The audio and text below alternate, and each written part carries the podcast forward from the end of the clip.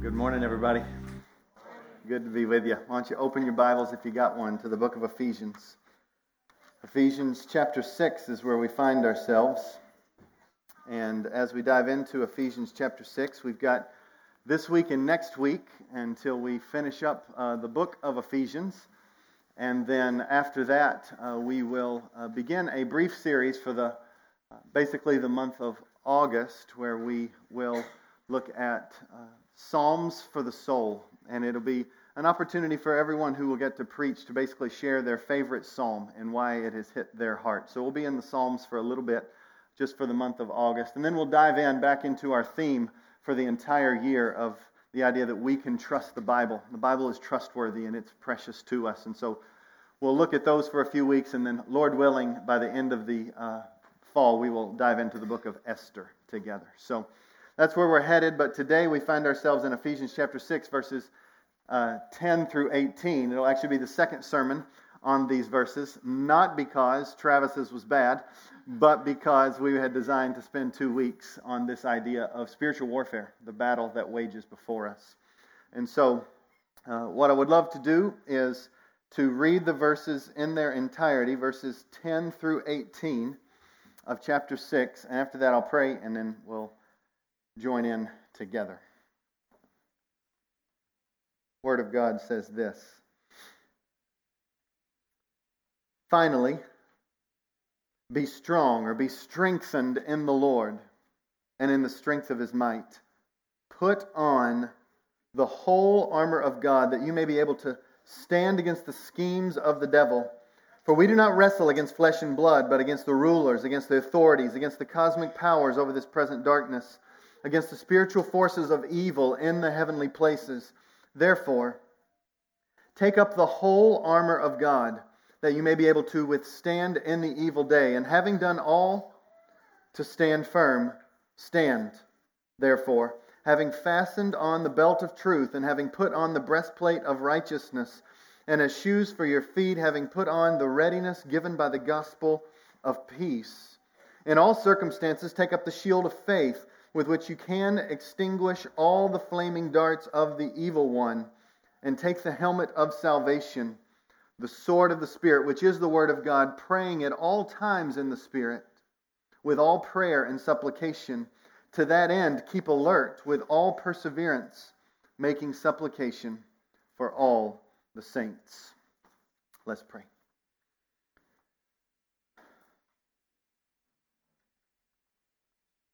Father in heaven,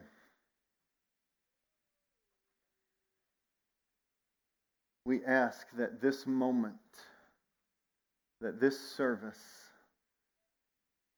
that our lives, our every moment would be about you. We want no person to be elevated except Jesus Christ. We want him to get the glory we want his godness and his humanity to shine forth. We want your glory to be what is most radiant, what is most attractive, what is most compelling to us, that you are worthy of everything. You are the one that satisfies the human heart, Father. You are the good shepherd in whom we will have no wants. You're the one that leads beside the still waters. You're the one that restores the soul. You're the one that is with us as we walk through the valley of the shadow of death. You are the one who gets all praise. You are all wise and almighty. You are good. Father, please make yourself famous in our hearts and in our church and in our city and to the ends of the earth. Father, we want your glory to be heralded and loved. And we know that one day, gathered around your throne, you will be the center of attention for everyone on the planet. Everyone, ever. And so, Father, we just ask that right now you would move and give us strength to draw near to you today. In Jesus' name, amen. December 7th, 1941. In America, Franklin Delano Roosevelt called it the day that will live in infamy. It was the bombing of Pearl Harbor, And the landscape for America in those days was one of division. Some wanted to dive into the war, and others, there was strong opposition. But it was on that dreadful day of December the 7th when 18 ships were sunk, over 188 ship or planes were crushed, and over 2,400 people were killed. On that day, it became clear that war needed to be a part of America's story. For on the next day, without hesitation, there was a declaration of war by Congress. You know, when you put out polls, especially in America, um, you don't get a lot of consensus. In that season, 97% of people said we should be at war. Unheard of. It was this understood thing that we were at war and everything needed to change. Resources were spent differently. People were giving up things that they had in order to create the machinery and the armor and the military necessities that were needed to win the war. The recruitment was up 70% right after Pearl Harbor because they knew that it was all hands on deck because we were at war. There was no longer a debate, it was something that was clear and everything changed. Paul is stating the same thing.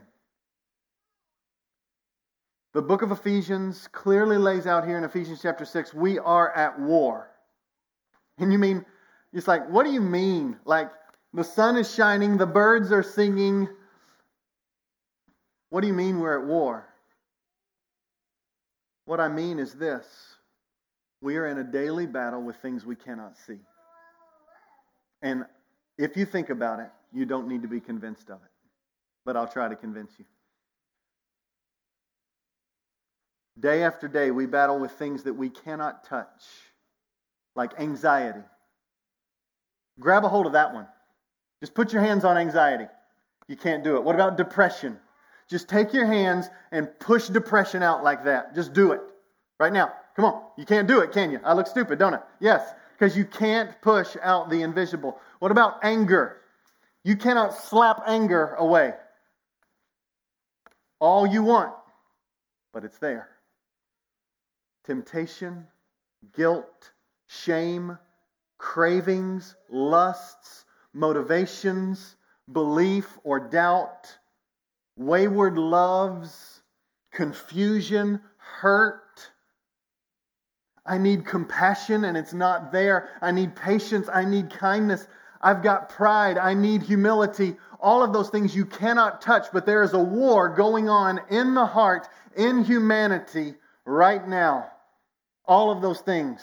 Various forms, various shapes, various degrees, various timing. We're at war. It's a spiritual war. Paul tells us it is a war for our faith.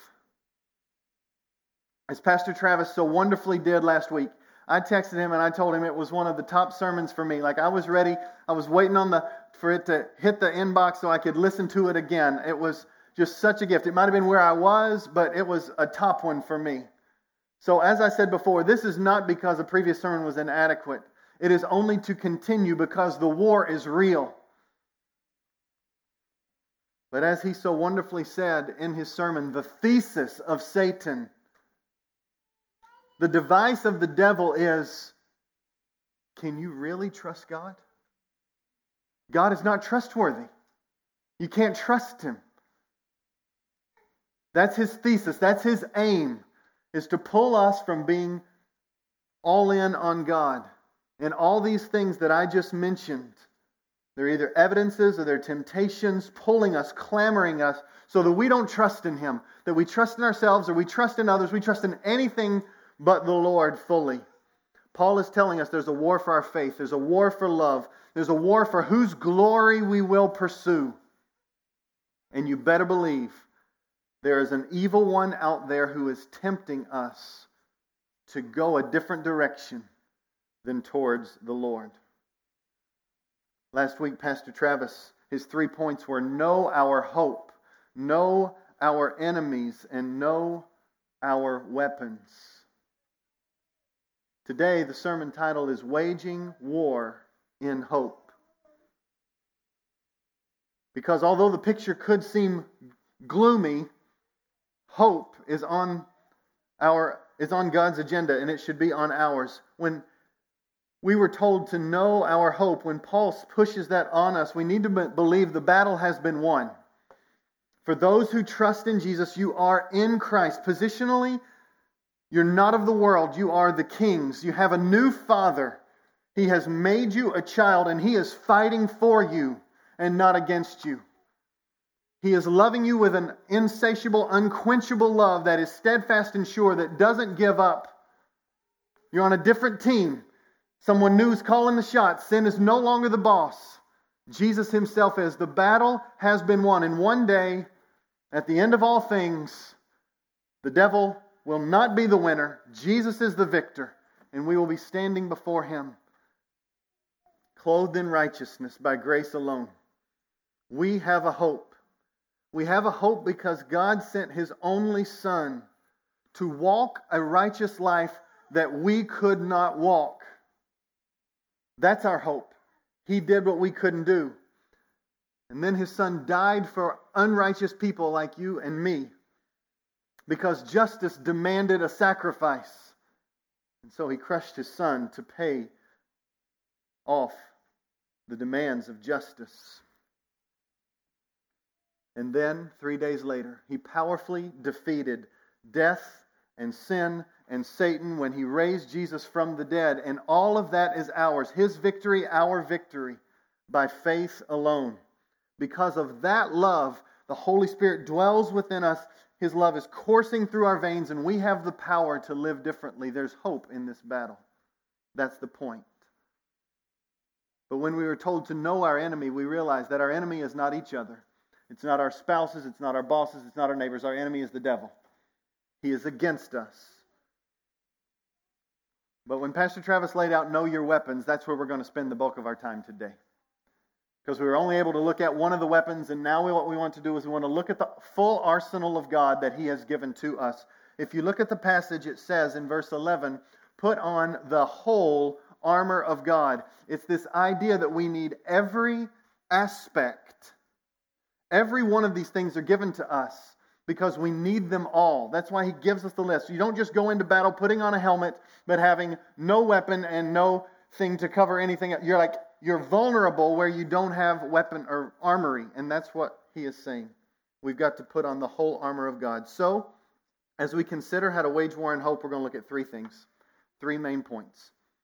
One, we wage war in hope by being receivers. We must receive. Two, we must be prepared. And three, we must plead. One, we must receive. Two, we must be prepared. And three, we must plead. How do we wage war in hope? That's how we do it. So let's look at number one receive. The first verse, finally, be strong in the Lord. When I read that in English, it looks, it sounds to me like I've got to kind of muster up more willpower. The verse is saying, be strengthened. It's, it's passive. It's, you've got to have something given to you. Another way to say it is, be a recipient. This is what is at the core of the war. We must see ourselves as, first of all, recipients we are receiving what? Verse 10 In the Lord, in the strength of his might, we must receive from him. I love the Marvel movies. I've tried to watch a lot of them, not all of them, but one of my favorite heroes is Captain America. Yeah, okay. And he's got a lot of movies out there for Captain America, but if you've seen the first one, um, you know, when you talk about the first one that's so long ago, I'm, I'm assuming there's no spoiler alerts going on. So when you watch the first one, what you see is little scrawny Captain Rogers going through boot camp and getting pushed around, picked apart. The only thing that helps him ever win in any of the competitions is his big heart, right? But what he needed was a body to match that in order to be Captain America. So what does he do? No amount of push ups, no amount of sit ups could fix his scrawniness. And so what happened? He had to sit in the machine, and then things outside of his body had to be pumped in. And then when the doors open, this epic moment, the smoke blows out, and now he's like this huge, massive individual who can run faster and lift things and all kinds of things, and he's now Captain America. The idea here in the book of Ephesians is that we are recipients. We're too scrawny to win this battle. This is not ours that we can win apart from a massive infusion of the Almighty God. And so something outside of us has to be given to us. Now we know if we're in Christ, the Holy Spirit is the one that's in us and He is empowering us. But this verse right here, be strengthened. It's speaking of a posture of the heart. Lay yourself out there as one who is needy. A parallel passage in the book of Colossians, as Ephesians and Colossians mirror each other. Colossians chapter 1, verse 11 says this Being strengthened with all power according to his glorious might. It's the same idea. I must be strengthened. Something has to happen to me that I cannot give to myself. It is the might of God must come into me. And then one of the most famous verses in the Bible, Philippians 4:13. Can anybody say it with me? I can do all things through Christ who strengthens me. That's right.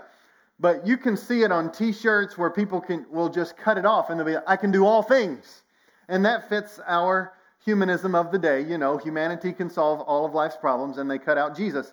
But the verse could literally be translated I can do all things by the one who makes me able, by the one who strengthens me. I can face all things by the one who helps me face those, who gives me strength. Because the context is whether I have much or whether I have little, I have learned to be content. I can do all things through Christ who gives me strength. The point is not the I, the point is the Christ who gives strength to us. And so we must be recipients. Why is that so special to Paul? Because Paul has said regularly, one verse in Corinthians, who is sufficient for these things? That's the posture of a Christian. Who's sufficient for this battle that's waging ahead of us? Not me. It's so easy to lead out of sufficiency rather than out of dependence. And this first idea is that we must be recipients. And so on my back porch, where I regularly get up and spend time with Jesus, I just began to meditate and think about what does it mean for me to be a recipient. And as you look at this passage, I call it a prayer sandwich because how do you become a recipient? Is that you are praying, that you're in a posture of prayer. And the passage keeps going and says, Now put on the armor of God. And then he says, Take that praying. That's verse 18. So you pray at the beginning, you're praying at the end, you're praying throughout it. Prayer is the fuel that keeps you going in the midst of the war. But I just I just sit there because I'm like you. My brain goes in tons of different directions. I'm a receiver. Okay, so what? What does that look like? And you know what Paul does? You'll see it when he goes through the different parts of the armor. He takes physical things to teach us spiritual lessons. And so I just began to use other times in the scriptures where he takes physical things and teaches us lessons. And I began with my mind, my brain, and I began praying. God, empower me and fill me, my mind with wisdom. God, I need to see. I need eyes that see what you want me to see. I need your perspective. I want to be a recipient. Fill me with your perspective. I need ears. I need ears to hear what you want me to hear. I want to be sensitive to your Holy Spirit. I want to follow him and hear his still small voice. This is the way, walk in it. Father, I want to taste. I want to taste. I need to love what you love and enjoy what you enjoy. Father, I need, I need nerves spiritual nerves that push away from evil. That push away when there's an attack, that there's this sense of guarding against. I need to pull away from what you want me to pull away from. I need feet. I need spiritual feet that walk into what you want me to walk into, to move forward in what ways you want me to walk forward. I need hands. I need spiritual hands that embrace what you want me to embrace and push aside what needs to be pushed aside. I need hands, spiritual hands that care, that reach out and love. I need a heart, a heart that feels what you want me to feel, a heart of compassion and humility and love and joy. I am a recipient. Strengthen me for the battle. This is what we're talking about. It is just vulnerability. It is just honesty. It is just coming before the Lord. I'm a recipient. Give. Pour out. I'm needy. And all of that is with this belief that His might is enough. All we need is Him, and this is the hope we need for the battle. He would not give us this passage if there weren't hope that the battle would be won. He's given us everything that we need. And this verb, being strengthened, is present tense, serving as an umbrella for the rest of the passage that this is not something that you do once, but this is a day by day, moment by moment, asking God to fill you up that you might put on the armor of God and walk in grace. So, with that said, we've got to be prepared for the war. We're not only recipients, but we've got to be prepared. Look at the passage. It says, Put on the whole armor of God that you may be able to stand against the schemes of the devil. The devil is insidious in his schemes, he is crafty, he is trying to deceive us in order to squash our faith, and he is being very creative to do that.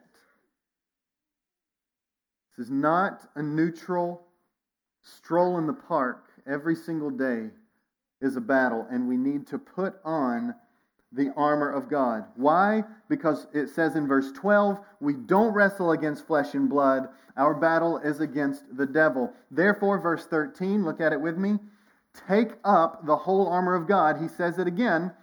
And then he says, in order that you may be able to stand, mark that word, in the evil day, and then, having done all, stand firm. There are actually two different verbs, both having the word stand in them, but meaning something a little bit different. The first word stand is more like the idea of resist.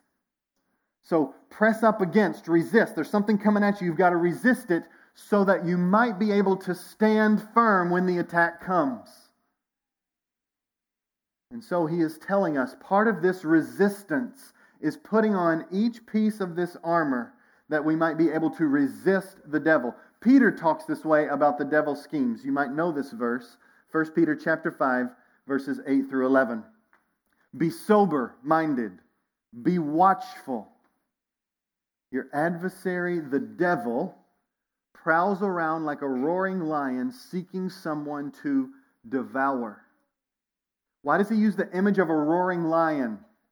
Because you don't play with lions. It's not what you do. I read somewhere the other day, you know, Lion King's out, and so my family, we were eating at McDonald's, and they pass out this little piece of paper, and it says, Do you know that lions can be heard five miles away when they roar? I just like, good night. I don't want to be right here when it's roaring. Five miles away. They're known for their majesty, so to speak. But they're also known for their bigness and this sense of good at attacking. So, he compares them to the predatory lion who is seeking someone to devour. What does the devil want to devour? Well, the next verse helps us. Resist him, the same image that's used in Ephesians 6. Resist him standing firm in your faith. That's what he wants to eat. He wants to eat your faith because remember his thesis is his thesis is you can't trust God. You can't trust him. Trust, faith. Don't believe him. So that's what he wants to eat. But Peter is encouraging the saints by saying, You should know that the same kind of sufferings are being experienced by your brothers throughout the world. So after you've suffered for a little while, the God of all grace, same theme, be a recipient of his strength. The God of all grace, who has called you to his eternal glory in Christ, he's going to do something for you. God will. Whenever that happens, mark the will, underline it, capitalize it. He will restore, confirm, strengthen, and establish you. To him be the dominion forever and ever. We wage war in hope because he's the victor. But that war includes us being sober minded, resisting the devil. Now, we know that the Bible paints a picture of our enemy as the devil, but we also got to understand our enemy is the devil, but the world is his playground, and the goal is that we would give in to the flesh. You might have heard these three pieces the world, the flesh, and the devil. These are our enemies, so to speak, and we don't want to leave any of them out. We sin, that's the flesh. We give in. The world influences us and pressures us, and people attack, and there are enemies out there. But the devil is the enemy. The world is his playground, and his goal is to cause us to give in to the flesh that we might walk away from God in our own strength. So, we've got to every single morning, every single day, take up the armor of God. Now, he gives us some weapons. You see these weapons. Let me just read through them real quickly. It says, The belt of truth, the breastplate of righteousness, shoes on the feet that are the gospel of peace, a shield of faith, a helmet of salvation, and the word of God, that is the sword of the Spirit. This, this sense of armor that we need to put all of it on. And he is saying these weapons prepare us for battle. So, if I tell you we're going to be a part of a Nerf battle, okay? Nerf, we like Nerf in my house. You know, it doesn't break things usually when you shoot, and it's a lot of fun. You can still, you know, aim at each other. So when I was growing up, you had, you know, small little Nerf guns, something maybe like these little these here. You know, I mean, it's like it's those are fancier than what I grew up with, but you know, they're you got more colors, you know, and you know, single shot, load back in, single shot. You know, that's how you play. Nowadays, if you come prepared for a Nerf battle, you might come with something like this. You know, it's like, now that guy is prepared for the battle, right? Everybody would say he's ready. He's on his A game, okay? And uh, you would, if you look up like Nerf battles, like they got like full armors, you know, they got masks, you know, the whole, the whole nine. They're prepared for the battle. Now, what Paul is doing here is he is saying, be prepared. I'm telling you how to be prepared. But also, when you see those guns, if I wasn't if you weren't told this was a Nerf battle and you saw those guns, you would say, We're about ready to fight a Nerf war, right? And so you wouldn't want to bring like a full armored tank and roll it up into the front yard. You come with a Nerf gun because you know kind of what to expect. Now, these weapons, they not only help us fight the battle, but they also give us a blueprint for the enemy's designs. The weapons not only prepare us for the battle, but they give us a blueprint of the enemy's schemes. And here's what I mean. Let's take the first piece of armor. It says, fastening on the belt of truth. The word belt is technically not in the scriptures. It says, put truth around the waist. That's what it means. And most people think that it was basically a leather apron that they would wear that came down around the knees that had really thick pieces of leather that went from the waist down in order to protect you from arrows that would try to come through. It was a defense mechanism, and it was something that you held close, and it was meant to protect you. Now, he is stating that the truth must be put on, it must be taken a hold of, and it must be close to us. What is the truth here? It's both objective and subjective. What does that mean? It means it is the gospel truth. It is the fact that Jesus did come, live a perfect life. He died, he rose from the dead, he ascended to the right hand of the Father, and anyone who turns from their sin and trusts in him can find new life now and eternal life with him forever. It's the gospel of God, it is the truth. That's why when teachers come in and pervert that truth, they're called false teachers. Here he is saying we must take the gospel and we must own it. We must understand that is our story. We must rehearse it over and over. And what that will do is it will make us trustworthy people. So it's not an either or, it's both the gospel of truth that makes us people who fight for the truth in our lives and with our mouths. Now, That's the weapon that we must put on. But it also tells us something about our enemy. The Bible is really clear of what you call our enemy. He's the father of lies. Do you see how the armor helps us understand also the scheme? The devil's approach is to lie to you. His approach is to bring in something that will pervert the truth and the purity of the gospel. Or his role is to lie to you. And the armor that God is showing to us helps us to not only know what to put on, but what to guard against. Similar to George Washington, George Washington in the American Revolution was um, infamous for creating a spy ring and sending out a bunch of spies and then kind of knowing the enemy's attack before they attacked, kind of knowing a little bit of the blueprint before the war hit. Similarly, we are not left without a witness. We are not left as if we don't know what the devil is up to. We have the scriptures that tell us, and these armor pieces kind of lay out for us how the enemy tries to attack. And the blueprint is he wants to deceive you. He wants to distort the gospel truth. When Paul talks to Timothy, he says those false teachers, they're bringing in diseased doctrine, and we need to hold on to healthy doctrine. Or in this sense, it could be true versus false. This is what the church must be about holding on to the truth of the gospel. But the devil not only tries to pervert the gospel message, but he tempts you and I.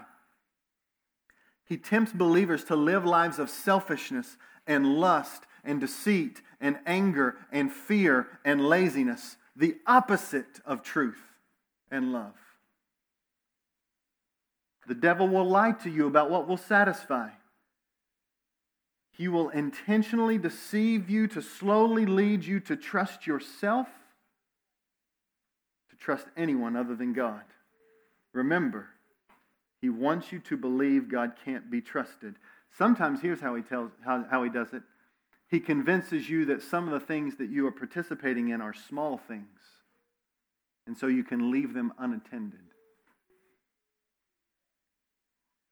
Small distrust of God, small anger, small lies, small fears, small looks of lusts and the lie is they're not going to blossom if they're left unattended.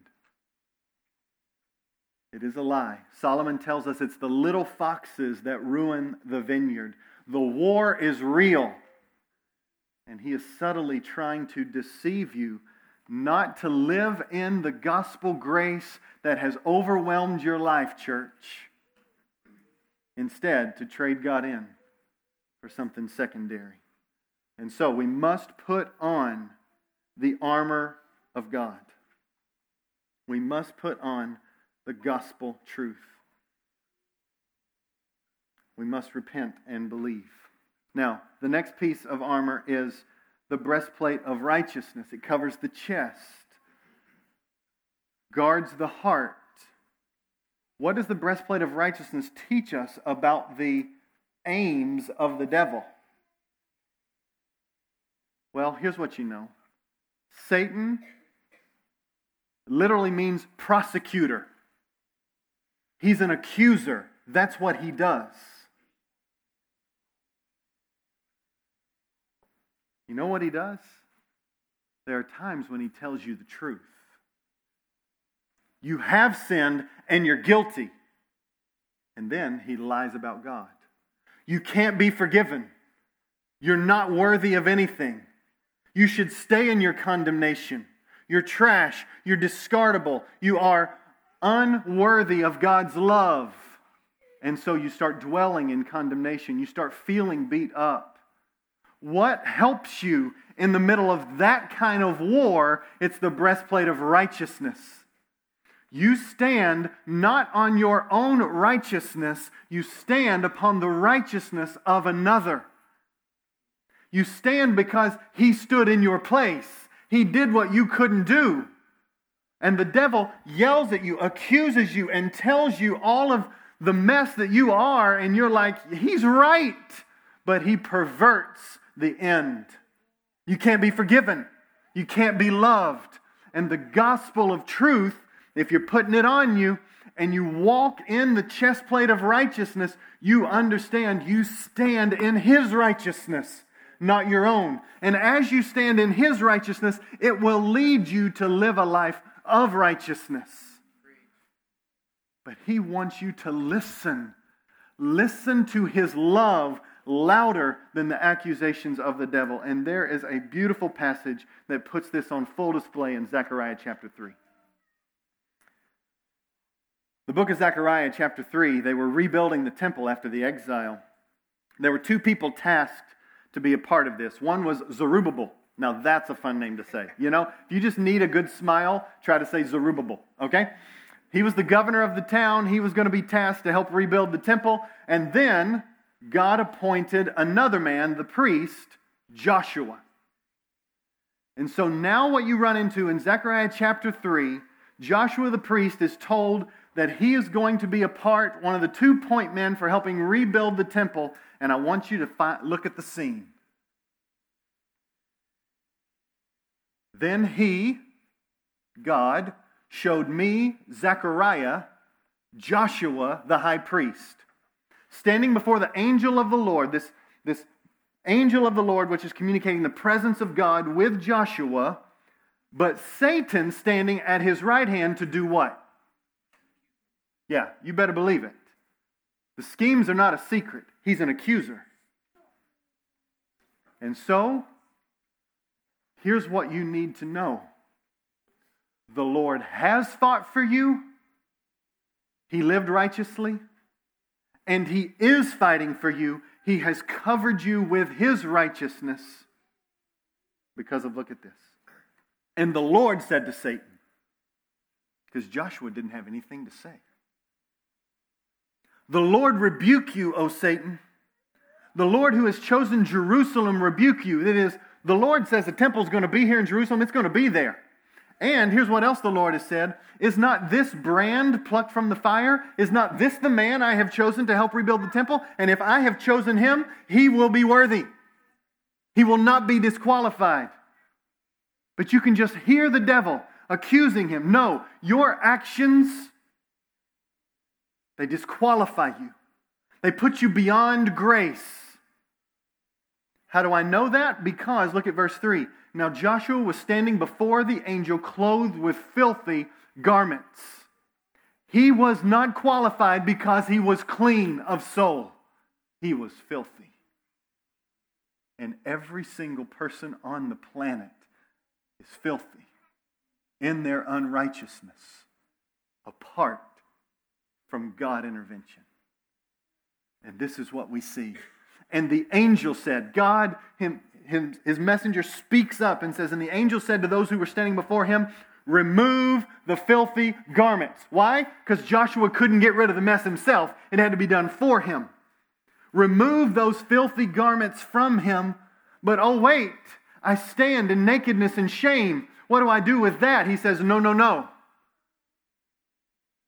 And I will clothe you with pure vestments, with righteous clothing, you could say.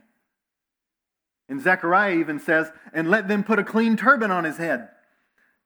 So they put a clean turban on his head and clothed him with garments, and the angel of the Lord was standing by. He was not alone. He was clothed with the righteousness of Jesus, and he could stand not built upon his own goodness, but on the goodness of another in his behalf. And Paul is saying, This is how you wage war. You have to remember you are guilty of sin and you are loved. You're more guilty than you ever thought you were, and you are more loved than you ever dreamed you could be. Clothed with the righteousness of Jesus. He is who you could not be. Trust Him. Trust Him. It's not that you struggle. The war is are you doing battle with the struggle? Are you doing battle with the struggle? Pastor John Piper had a quote, and it just came to my mind, but I can't remember the exact words, so I wanted to give that to you. It's not the behaviors, It's that you have stopped warring against them that should alarm you. The, alarm, the behaviors are alarming, but if you're not warring against them, that's when you're not walking in the righteousness of Jesus.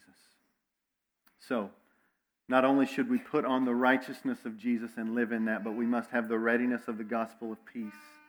And he says in this one that we must have kind of these shoes of gospel peace. There must be readiness on our feet. What is this readiness of gospel peace? Well, the image is pulled from Isaiah 40, Isaiah 52. What happens is, as this messenger was sent from town to town, when he got near to the cities, he needed to tell them a message, a message that the battle had been won. And so, what he would do is he would go, and when he got within earshot, he would just yell out, Peace!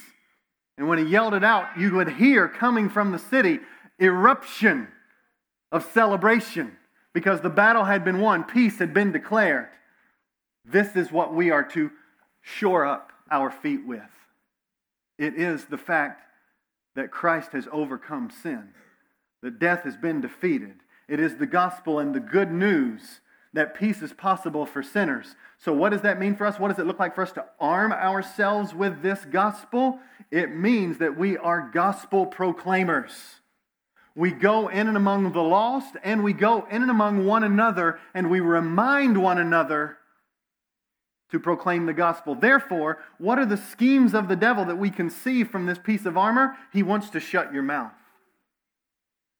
He wants you to not talk in gospel encouragement. He wants you to not talk about the peace that is possible in Christ. He wants you to shut your mouth. He doesn't want you to go into areas where the gospel is not known. He wants you to soak up in yourself. This is the scheme of the devil.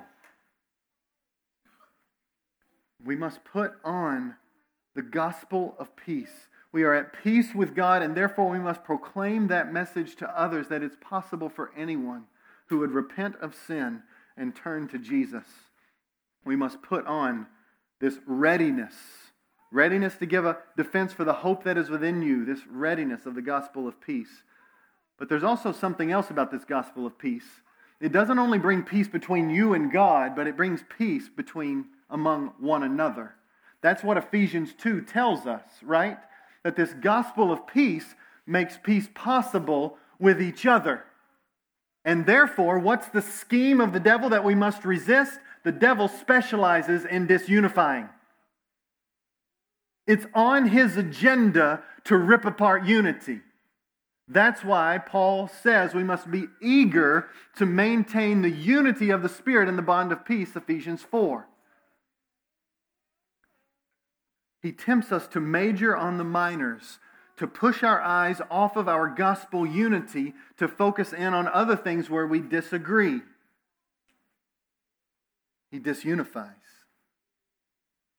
He doesn't want us showing loving unity. He doesn't want us overlooking offenses. He wants us to seek revenge, to grow in bitterness, to stop encouraging, to stop praying for one another, to stop loving. It is destructive. The devil is not neutral. His minions are not passive. They are trying to destroy this beautiful picture of the gospel of peace, and we must put it on. Now, I don't want you to forget why in the world are we talking about all this? If you look at verse 14, he says, Stand therefore. This is possible. We're waging war in hope that we can stand against the attack of the evil one. This is a hopeful message, although it is about a real spiritual war. But we've got to be prepared. My family and I, we just went to uh, the beach over the past couple weeks. And whenever we go to the beach for years, we always play this game out in the ocean. And someone is declared the leader, and they must state whether you are going to dive, whether you're going to jump over, or whether you're going to kind of take it on and stand. And so, what we do in this, you know, this leader will say, dive, you know, and sometimes if they're really slow, then you just get pummeled. You know, you just like, good night. You didn't tell me that. And so we're teaching all kinds of good things. You know, you got to tell them ahead of time, right? And so we are doing this whole wave thing. Now, my eight year old, this was kind of the first time we took him out. He was in my hand. We're out in these ocean waves. They're coming at us. And as we talked about, okay, now here's how we do it. What's dive look like? when we do that. And what's jumping over it look like? you know, he can't jump very high because, you know, he's small. And so, but what's stand look like? Well, he just stands there like this right here, waiting on the wave to get him, you know. And what happens, I don't know if you know, but if a wave hits you like this, you don't stand long. You know, it hits you like that, you fall back and lose it. So I'm like, no, bro, is how it's going to work. You got to cut through it like a knife. You know, you stand sideways, and when the wave comes, it just hits you like this right here. You kind of lean into it a little bit, put your foot in the ground. You're going to be great. And then, yeah, he was just loving it, you know. And then there were some ways I just had to jerk him up over because it was going to, it was going to lose that whole stand image. So he was going to get pummeled. So what happens when you play this game?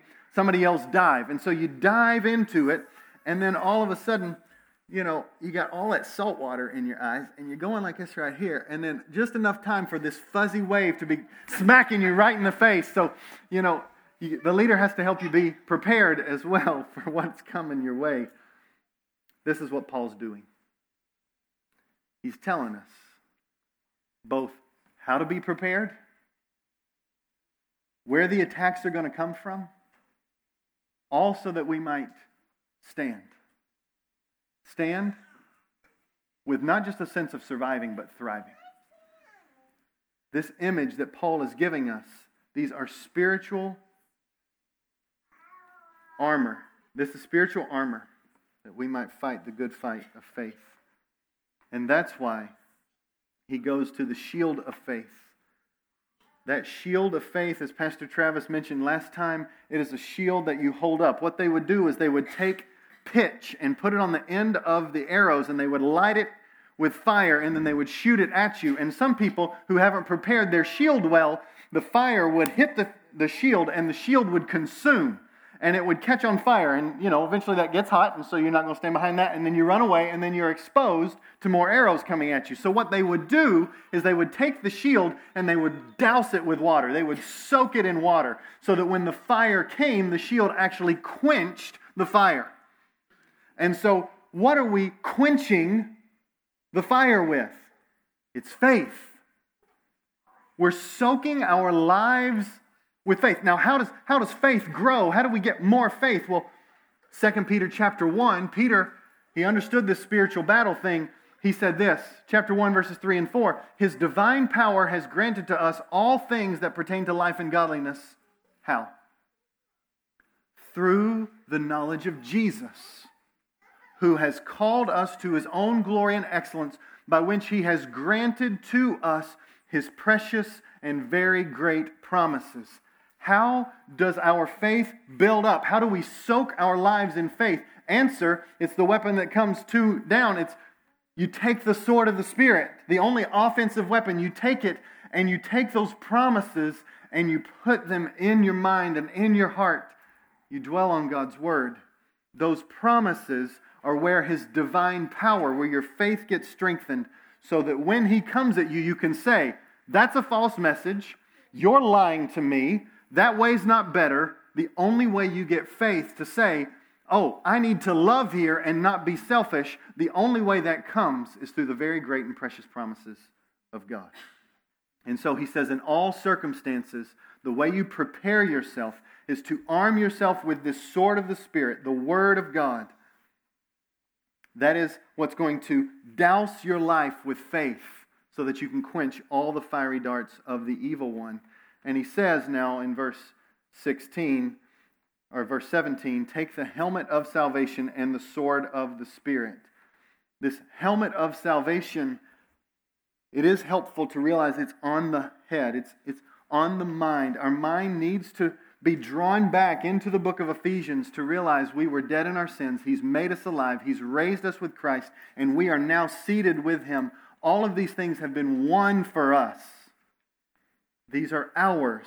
And He calls that salvation by grace. We are to put that on our minds. We're to rehearse that, to memorize that, to soak in it. Many of us, we have bad songs on repeat and they're just going. We're rehearsing our circumstances, we're rehearsing what other things have gone to us, and all we do is we just keep that in repeat. Tim Keller says this anxiety listens to yourself, peace preaches to yourself. Anxiety listens to yourself, Peace preaches to yourself. This is what he's saying when you put on the helmet of salvation, you are preaching that God has done something in your life and he will never leave you. It is by grace. You're a receiver and he is a giver. That's what he specializes in. You're not alone in the war. And so he says, there's no greater treasure than the Word of God. You take that sword of the Spirit, which makes these words alive. I say this to my kids regularly. There's a lot of books out there, but these, these words, these are different words. These words are alive words. That's why he says the sword of the Spirit. The Spirit makes these words alive. I can't tell you how many times people have said, just the reading of the text did something here. And you're like, well, why don't you just read and shut up? Well, I get that. I understand. And I'm called to teach some too. But I do trust the Word of God. That's what he says. His Word is sufficient.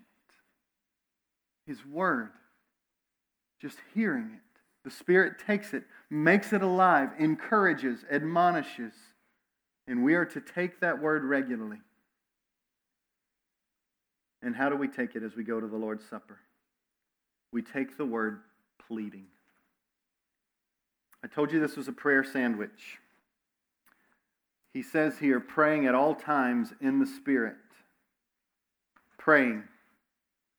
Do you realize this is something that I haven't mentioned? But when the you are commanded to do something here, it's not just you as an individual. It's you plural. It's the church as a whole. So when he's commanding us to pray, he's commanding all of us to be characterized by prayer, to take the word of God and pray it, to take the helmet of salvation and pray it, to pray as these weapons are put on. When it, look at what it says praying at all times in the Spirit with all prayer and supplication. That word supplication is this sense of urgency, this pleading, this begging. He says, You're just, you're doing it all the time because you realize you're dependent, praying at all times in the Spirit with all prayer and supplication. To that end, keep alert with all perseverance, making supplication for all the saints. The people of God are characterized by being pleading people. And so, I ask you, what does it look like practically to put this on? Well, this week you're going to be anxious, you're going to be afraid, you're going to be angry, you're going to be tempted in some way. Those things happen. What do you do with it? You run to God in prayer as a receiver and you ask Him. You ask Him to fill you, to teach you, to strengthen you. And you say, Why? Why am I anxious right now? You could be anxious because the future is unknown and you don't know what's coming. Here's what you do the gospel of truth speaks to that. It tells us God is writing a story and He's already brought it to completion up to this point. He's going to continue it. His Son has fulfilled all the promises. Take the gospel of truth, take the breastplate of righteousness, and know that He is going to be with you as your righteousness on this whole journey. So you do not need to fear the accusations of the devil. You do not need to fear the future because our God has given us a gospel of peace, which means He's going to be with us. Peace is possible. You're not alone. Over and over, each one of these pieces of the armor can help you as you battle against your fears, your anxieties, your anger, your frustration. What about my kids? What about my wife? I'm not going to be able to afford this. Money is tight. People will not change. I can't bring peace where there needs to be peace. The devil's scheme is to lie to you, it's to accuse you to pervert peace, to pull you away from the Word of God, to point your mind in other directions, to disunify. But we stand, resist and stand in the strength that God supplies. Let's pray. Father, I just ask that in this moment we wage war in hope. We wage war in hope. The hope is that you are enough, that you are sufficient. And so now, as we come to the Lord's table with just a time of reflection, I pray that we as a people are in this together. I pray that we are not battling against one another, we are battling for one another, that we would be prayerful for all the saints. Father, I ask, I ask that you would help us to make it a regular diet of walking. Walking by putting on this armor, walking in the truth, walking in righteousness, walking in peace, diving into your word, meditating on the helmet of salvation. Father, we pray that you would grant us faith.